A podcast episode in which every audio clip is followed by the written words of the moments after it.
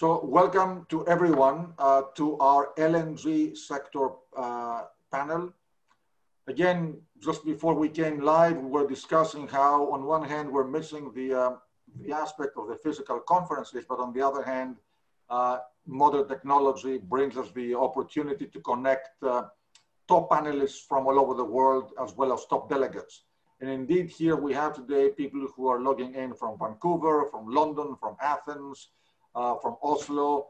Uh, so uh, we're delighted to have you with us. And LNG has been receiving a lot of attention lately. Jorgen is going to moderate the panel. Thank you, DNB, for being the partner of this conference uh, and for um, shouldering the heavy lifting with us. And thank you to each one of you for being on the panel. And the floor is yours.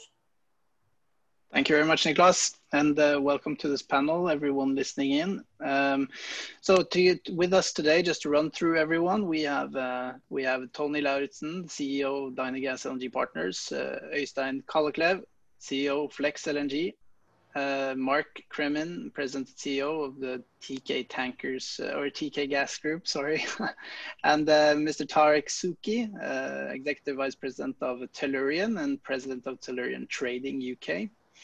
Uh, and also uh, Christos Economou, founder of TMS Cardiff Gas. So with that, um, I think I'll just kick off uh, with a little backdrop to where we are. Um, LNG prices, uh, they have been on a downward trajectory for the past years since uh, the Asian LNG price peaked at the $12 per MMBTU during the winter of 2017-18.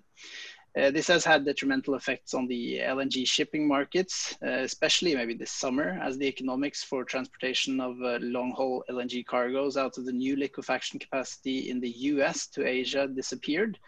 Um, eventually, stocks filled up in Europe, and several cargoes were cancelled during the summer as LNG prices in Asia troughed even below $2 per MMBTU. So markets were all of a sudden flush with supply of gas and facing demand destructions, you can argue first from trade war uh, and then COVID-19. Uh, but since the summer uh, and now, both improving fundamentals and regular seasonality have since lifted gas prices and again opened up for shipping economics. And we believe we should be facing better times from here on out. Uh, however, recent markets uh, over the past years seem to have left investors somewhat skeptical to the prospects of LNG shipping markets going forward, and we hope today's panel uh, can shed some light on what's going on and what we can hope for in the next months and years. So um, just to start off straight away, tackling the big questions, I think we'll look uh, on the demand side.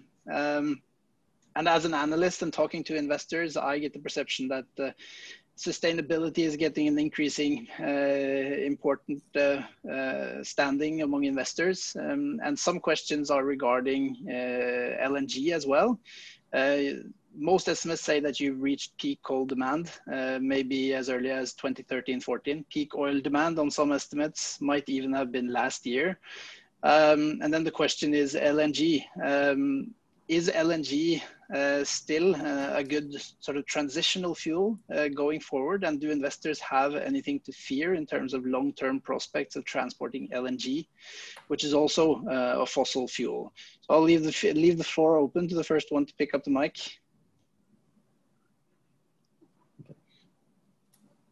I'm happy to start, I guess, just briefly, and I won't take a lot of time. But um, Teekay agrees with you about the on the oil side. Our understanding is that it's uh, if it hasn't peaked already, it's going to go pretty slowly over the next uh, 20 or so years to 2040. As for LNG, our understanding is is very different. When we look at the the scenarios, um, we see it growing under almost actually under any scenario through 2040. So about four times faster than um, than oil, and that that includes even if the Paris Agreement is is met. We see that LNG grows. That's not necessarily the case even for natural gas, non-liquefied gas. LNG has a special place. It's not merely a transition. It's not a short bridging fuel. It's here for the for the foreseeable future. And just before I, I just add in a couple extremes to that, um, if we look at, at ExxonMobil, our understanding of ExxonMobil is that they're going to say, they say that peak oil is not going to happen until 2040, and even even coal is not going to significantly soften by then. On the other side of the coin, you say you see DNB saying that peak energy will occur in 2030. but our view, looked at, looking at uh, the the IEA and others, is that is that LNG is going to be here under any scenario through 2040 at least. Right. Anyone would like to add, Øystein? I think uh, you know we, we agree with Mark, and of course, uh, in a scenario where you are uh, doing rapid decarbonization, you know the best way to do this and is pricing of, of carbon, and, and if you are going to do rapid decarbonization, the easiest and quickest and most economical way of doing that is replacing coal with natural gas. Uh, you are reducing your CO2 by at least half, and and then you also get a lot of other benefits. So of course, when when Europe started uh, switching out coal and, and replacing it with, with, natural gas, it was because you wanted to get rid of pollution, uh, air pollution, acid rain. So you get all these benefits in addition, and and and also the fact that LNG is very cheap these days, so it doesn't really cost a lot to to to, to do this. And and so if you look at the BP Energy Week, they had some projections, and even in a rapid decarbonization scenario, you are doubling the LNG market by 2035. And actually, it goes quicker with decarbonization than business as usual scenario. Uh, and then once you're getting a bit longer and, and, the hydrogen technology matures and becomes more economically, we will probably also be starting doing more carbon capture. And, and that's why we also had a big section on carbon capture in our investor day in February. It's because eventually, of course, you, it, it doesn't, it's not sufficient to reduce the CO2 emission by half. You, you have to get it down to zero. And if you pull out the, the, the carbon from the CH4 molecule, you basically are at the hydrogen level. So then you can capture carbon as, as a gas and, and store it underground, or, or you can capture it in solid state like hydrogen pyrolysis and, and actually reuse the carbon. So, so we definitely think uh, you know, we will have a, lot of growth and, and uh, eventually also it will become not only the, the bridge, but it will also be the destination by using carbon capture. All right, thanks. So uh, you mentioned Europe there. Uh, just uh, some some background from 2018 to 2019, Europe saw LNG imports increase a massive 67% year on year. Um, while uh, perhaps the Asian momentum uh, was not not as large uh, as that. Um, and uh, coupled with everything and trying to understand the economics behind the switch and primarily it was the gas to gas to coal switch in Europe which drove this sort of demand and um, uh, how does that look if you look to uh, China or other Asian economies? Uh, are they uh, starting to move in the same direction and uh, and and subsidizing this sort of coal to gas switch? Because on a like for like basis, it just um, easily economically doesn't make sense unless you start to price, as you're saying, carbon in this respect. Is that something you're seeing happening now in Asia, or is Asia sort of losing its interest in gas? Would you say? You can start if you like, Tony. Yeah, sure. Uh, thank you. Um, no, um, I don't think that uh, China is losing ground. Uh, I think that what we saw um, with this, um, uh, you know, increase in European imports was uh, largely a result of the COVID, uh, you know, the, the situation. Um, I think that you know since then, you know, China has picked up the slack. They, you know, they, you know, they are importing a lot of LNG. Uh, they will continue to do so. Um, and when it comes to, you know, this uh, coal to gas switch, I think that also China has done a very good job. Um, if we, uh, I mean, you mentioned that uh, coal uh, peaked in 2013, 14. Uh, and prior to that, you saw that, you know, China was consuming a lot of coal. After that, the consumption of coal in China has been relatively stable. Now, they haven't decreased it, but it's stable had they been uh, increasing at the pace that they were doing prior to 13, 14, um, we would have seen um, uh, you know, a net increase of coal consumption worldwide, I think. So um, uh, I think that, uh, uh, yeah, China has done a good job. Uh, more is required. Um, they are putting the incentives or the pressure, you know, to switch over to gas. but, you know, China is, it's a huge economy. It's a huge um, uh, economy. They need, um, you know, reliable and stable power. Uh, of course, renewables are part of that uh, equation, but it's easier to rely, uh, for example, on gas, uh, um, you know, versus uh, many small renewable plants. Um, so we think, uh, uh, yeah, that you know China is on the right track. They they've started importing again, and Uh, and we will we will see this uh, this continuation of a coal to gas, or at least a significant in, increase in LNG consumption or LNG imports to China. So the willingness to pay for that, that the Jorgen, if that's okay. Um, you yes, know, last yeah. time around in 2018, we saw a large increase of Chinese imports of LNG. That was tied heavily to the capacity they had as, as, as, as, storage uh, and also import capacity. So we see uh, both those actually increasing over the next two, three years uh, and starting actually for 20, from uh, 2020, 21, 22. So, you know, both those indicators um, uh, should, should, should allow uh, the country in itself to improve on the importing uh, of LNG because they have the infrastructure to do so. Don't forget that this is an infrastructure business uh, in, in, many ways and forms. Uh, now, obviously, the coal to gas switch has been taking place. You know, um, Shell um, famously had a a slide that you would see the change in the actual um, pollution in Beijing, uh, which uh, back in, I don't know, maybe 2017 was one of the uh, um, most, uh, uh, or anyways, a polluted city, a heavy cold gas switch was almost proportionally and linearly correlated to a to cleaner air. So I think both those fundamentals uh, should should should should should play over the next uh, a couple of years uh, in the country's import and energy mix. And also, you know, their five-year plan has actually, as a country, uh, clearly shown um, that, um, that, that that should continue. Mm. And um, uh, yeah, so so what would be sort of the long-term price outlook for LNG landed in Asia and the willingness to pay for that? Uh, are we are we seeing any any uh, infrastructure uh, limitations that that might hamper with the price of landed LNG in Asia? I know Tellurian, for instance, has a, has a business model where they're uh, aiming at providing Asia with with LNG at maybe five five and a half dollars per MMBTU. Uh, is uh, what what's your view on that, Tarek? Where will the willingness for gas uh, to pay for gas be in Asia going forward?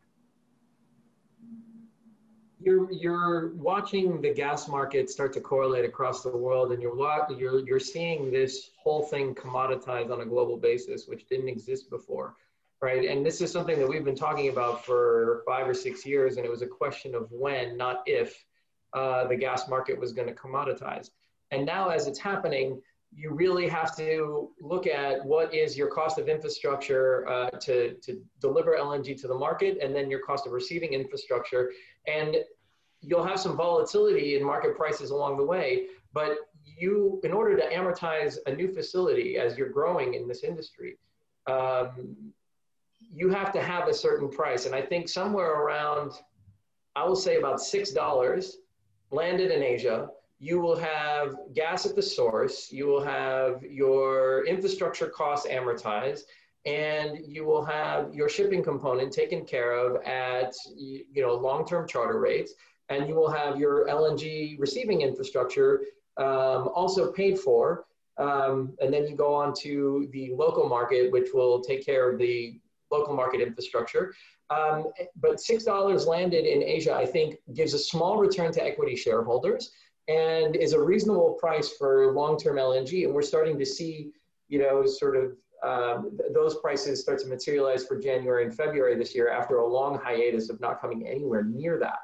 So I think somewhere in the six to eight dollar range long term is a reasonable place where shareholders make a return and people don't pay, you know, the 12 to 15 to 20 dollars that we saw uh, in sort of the post Fukushima world, um, and you know the sort of super frothy uh, part of the uh, of the gas market evolution. So, I think six to eight dollar landed in Asia is where is a nice medium place to be, where you build new infrastructure and the price signals are there. I'd say that doesn't sound, uh, at least uh, maybe in the lower end, but that doesn't sound too far off of what Qatar is uh, is doing on their 10% Brent linked uh, volume contract that was recently announced. So uh, I guess that's a good starting point. Um, I don't know if you have any input to that, if that's sustainable also for additional volumes, or if that's something that they're just doing to renew contracts at current facilities. I, I mean, in a $40 Brent environment, I don't see how 10, 10% is sustainable. Uh, And, and it, that, that is not a price signal that tells you to build. And it doesn't even make sense for, for oil, for gas to be priced on oil anymore. It really doesn't. Uh, it's its yeah. own commodity and they are more decoupled in the short term. I mean, we've seen gas prices completely volatile over the last 12 to 18 months. Uh, and oil has been, you know, plodding along between 40 and 45. Maybe mm. hit and they yeah, and the, the, the Henry Hub price is also definitely on the rise in, the US, and I think that uh, indicates uh, that uh, that at least prices in Asia need to come up if you want to see those marginal volumes headed the long haul.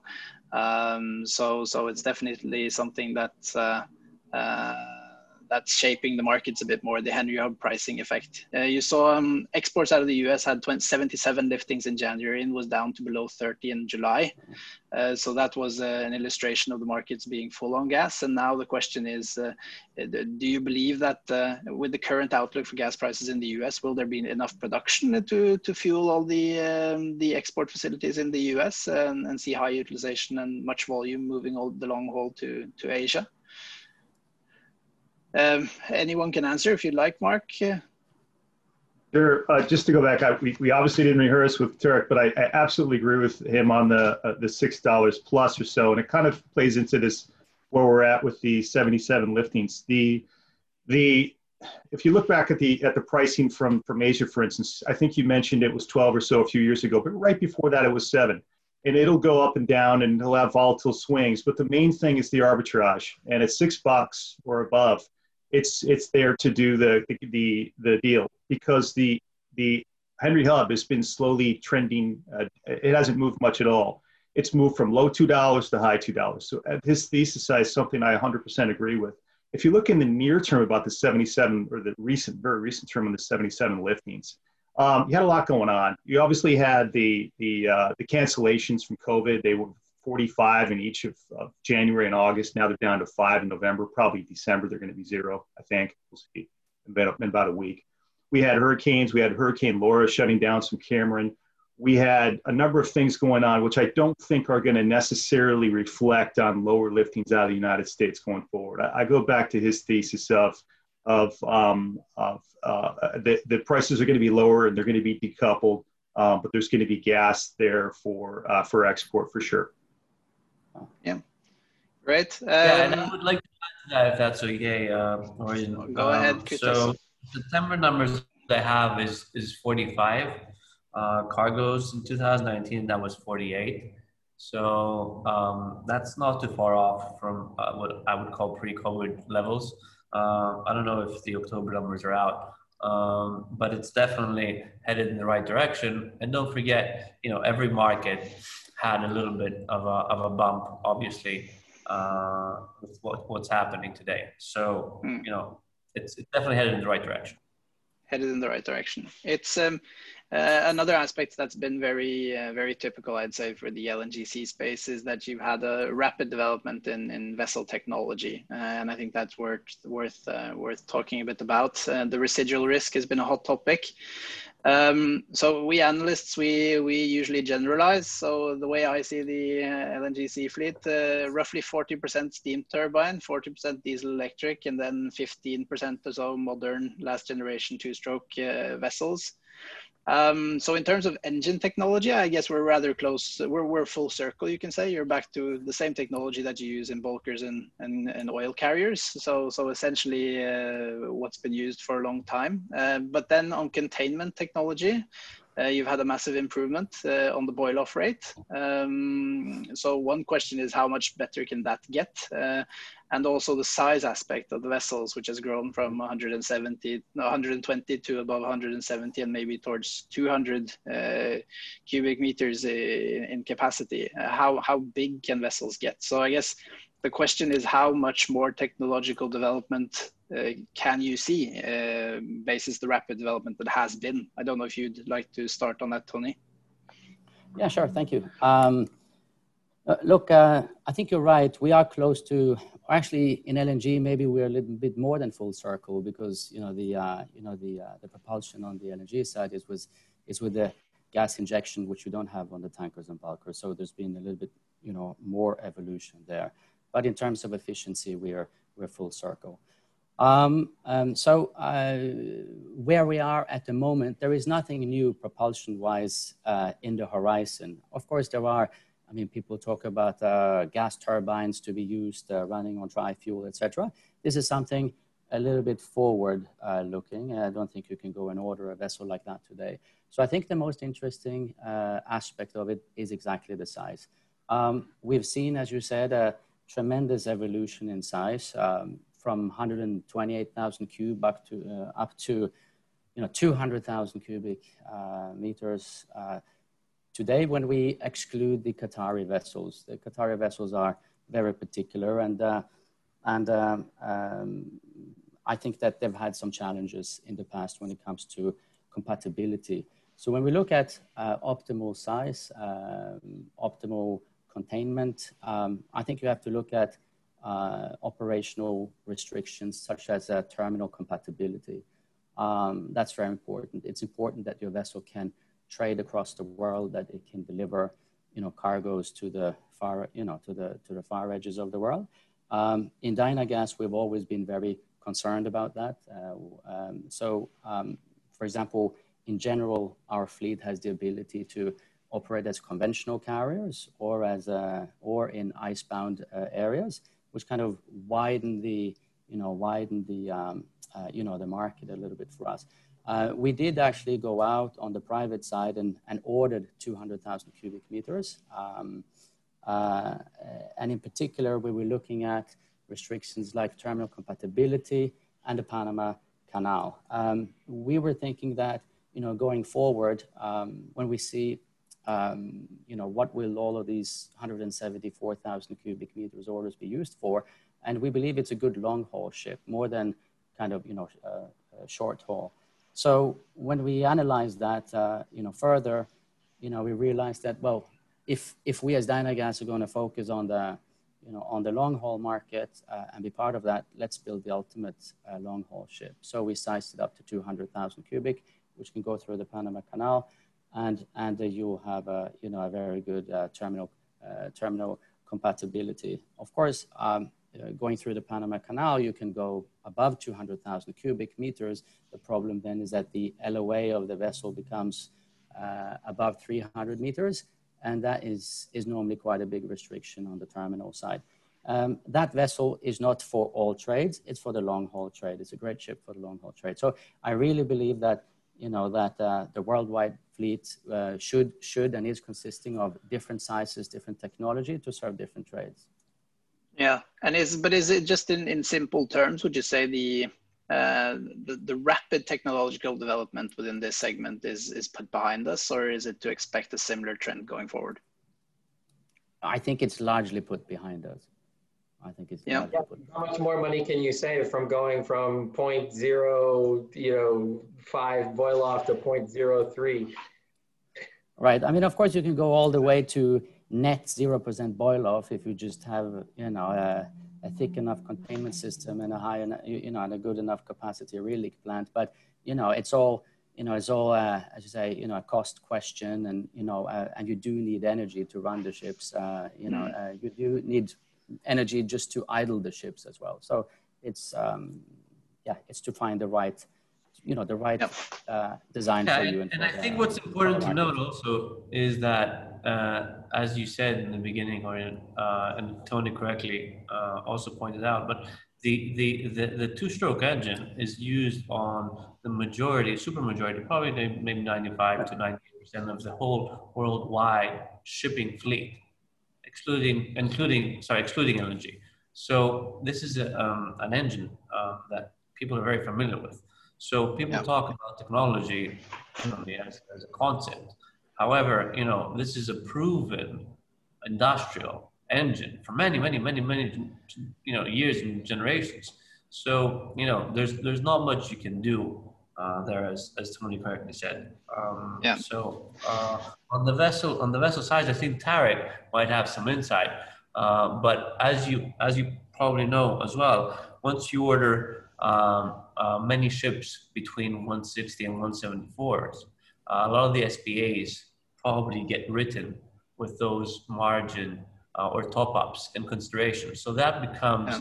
your, let's say, in the in, in the tanker trade, uh, which maybe uh, Mark is a little bit more familiar with, um, that becomes your workhorse, your Aframax. So once you have that established, then it's kind of difficult to really change the dynamics because your whole infrastructure is based on that. So what Tony's saying is great and nice. However, and it's nice that he has the uh, the uh, the ice class ships for you know the two terminals that take them, but it's not doesn't mean that that's going to be the trade in itself. So you know there are going to be one-offs, of course, in any trade in any market. But you know yeah. if if if you have now 200 ships that are going to be ordered 174s and maybe roughly, and I don't have the exact number, but let's say 160s to 155s or another 200, that's pretty much the trade there. So maybe maybe yeah. that question is Tarek's Tarek's to answer.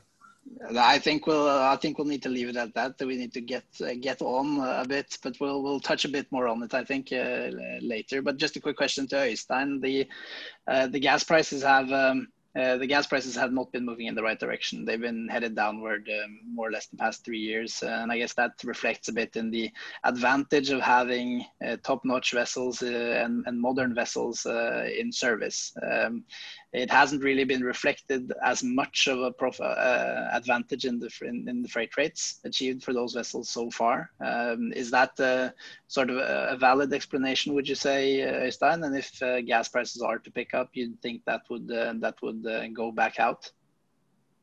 I think you know, in general, of course, gas prices have rallied from the bottom now. So you know, TTF price in Europe was one dollar and JKM was 1.8. Now uh, TTF is 480 and JKM is 550. So we are approaching, you know, more normal uh, gas prices. And and keep in mind, you know, if you're going to six to eight dollars, you know, it's pretty cheap. You know, you're talking on equivalent uh, to oil, 35, 45 dollars for LNG, which is a cleaner fuel. So so, uh, you know, it, it, I think, you know, prices at these levels are quite attractive for the cons consumer. Uh, in terms of our ships, of course, they are, you know, basically spending half the fuel of our old steamship.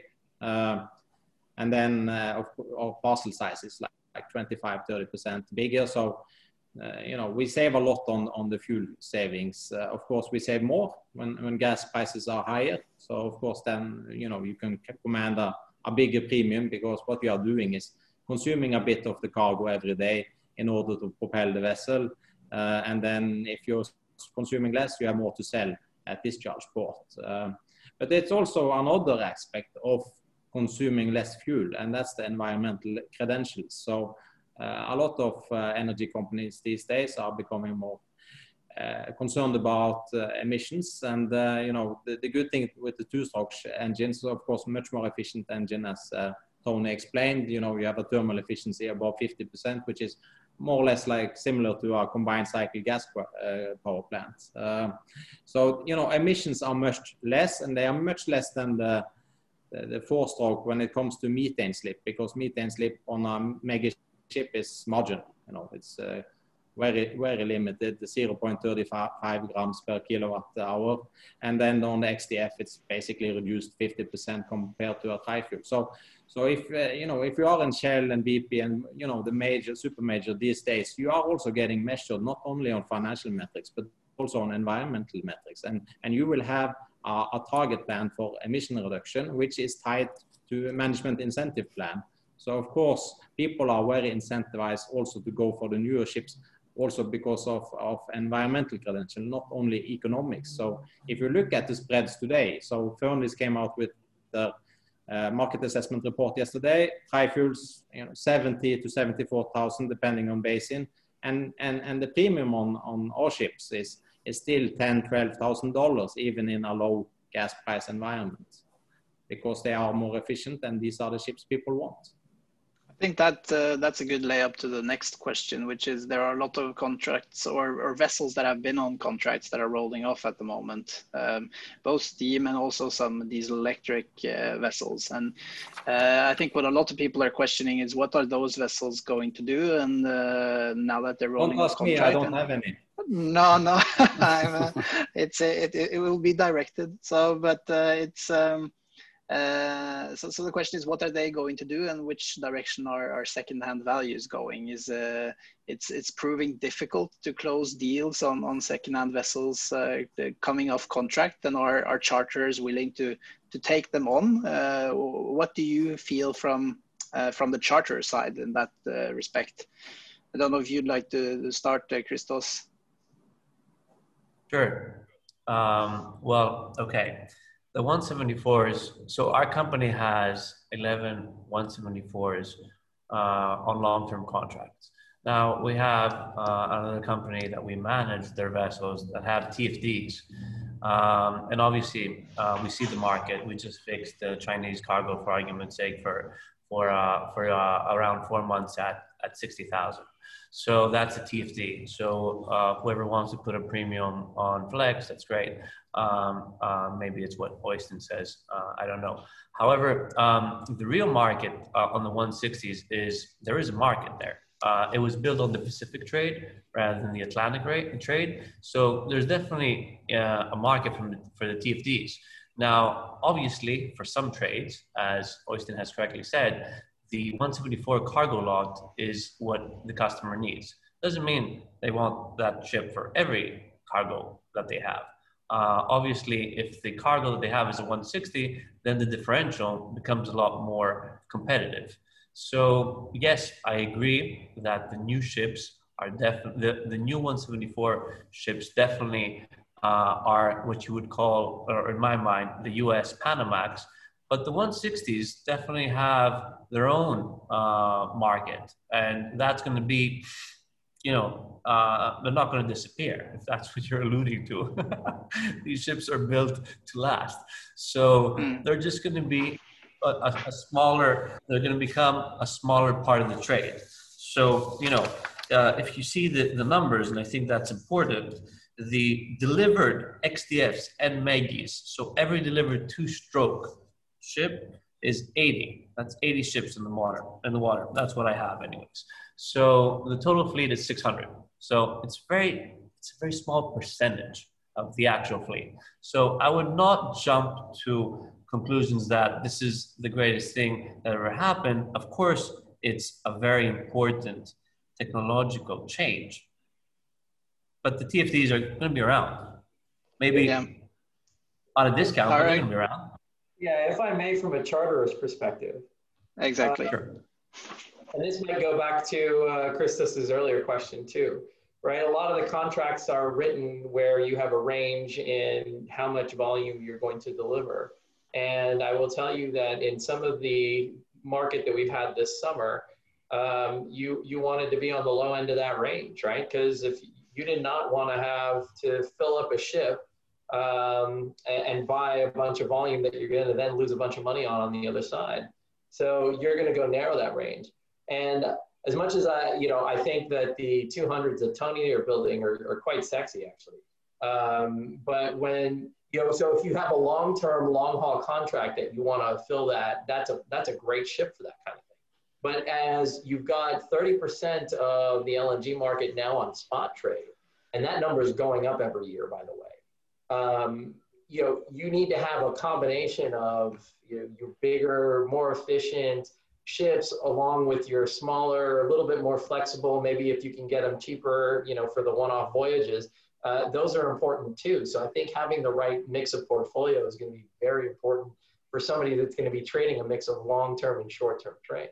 Yeah. I mean, so I, a crappy steamship if you can get the right price for, you know, a single trade for a short distance. Exactly. So, but I is then uh, further on to that in terms of the duration of the contracts that you're seeing in the market. We can start with Tarek, but if any of you others would like to chime in on what the majors and such are, are discussing in terms of charter length, uh, the market has definitely been thin, you know, and the market has been at rock bottom. But uh, in terms of long-term contracts, what what sort of duration are we looking at? And are is it, I, I don't know if, if you have any view on that, Tarek. How long would you take a vessel on? Um,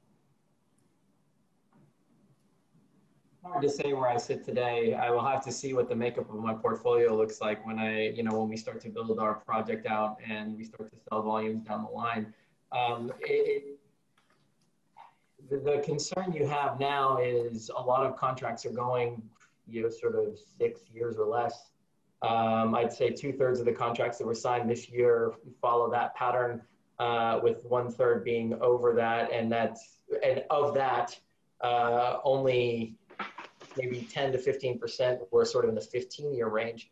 Um, so, you know, the, the, the, LNG infrastructure market, like the shipping market, is going to have to adapt to these shorter tenors, which doesn't mean that you're not going to sell to that customer for a very long time. It's just, you know, some of the pricing is going to get re-rated. You're going to have to be a little bit more creative on how you manage your portfolio, and you're going to have to really optimize uh, every aspect of what you're doing. Um, and look, there's precedent for it in in, in every other commodity that went through, a, you know, a sort of growing into a commodity phase to a mature commodity phase. I mean, oil went through this in the 40s, 50s, through to the 70s. And by the 90s, it was a completely mature market with all the financial instruments to go through it. Uh, gas is getting to that point, right? So we are going through that commoditization phase.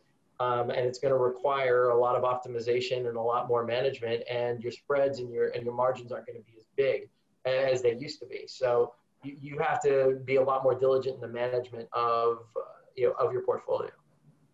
Yeah, and what about methane slip as an aspect to chartering in, uh, you know, the second generation diesel electric? Is that something that you're getting a lot of feedback uh, on from from the majors, for instance? Is that becoming an increasing part of the discussion in chartering?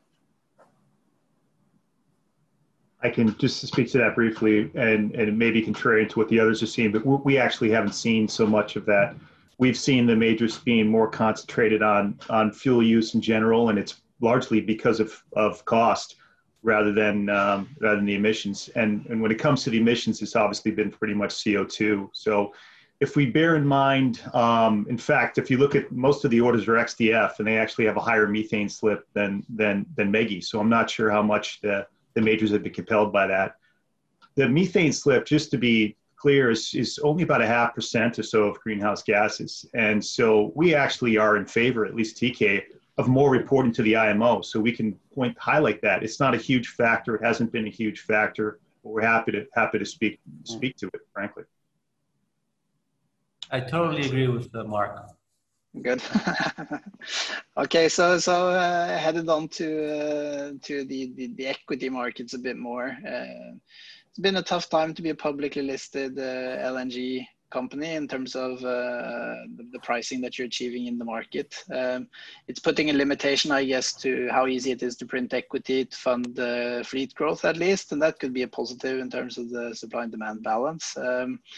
Uh, what uh, what can you do and it also relates to a question that we got in. What can you do to restore the investors interest in, in investing in this segment uh, going forward? And, and, and, what should they be aware of that they might be missing?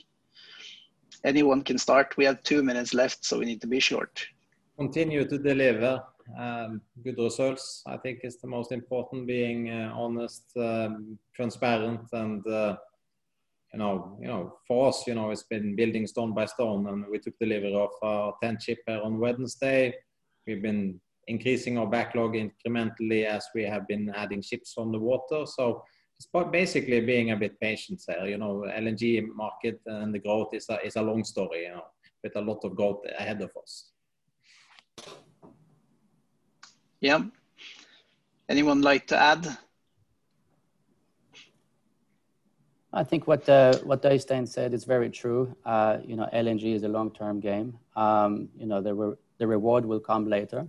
Um, and uh, I mean, for example, in the case of the LNG, um, we are prioritizing to, re to reduce the debt levels now. We think that's a good use of proceeds when, you know, when the, uh, when the, um, uh, you know, when the, when the market cap is small and, uh, you know, you can build equity value going forward by significantly reducing your debt levels. So there are, there, there are many avenues, but uh, as Øystein said, it's a long-term game.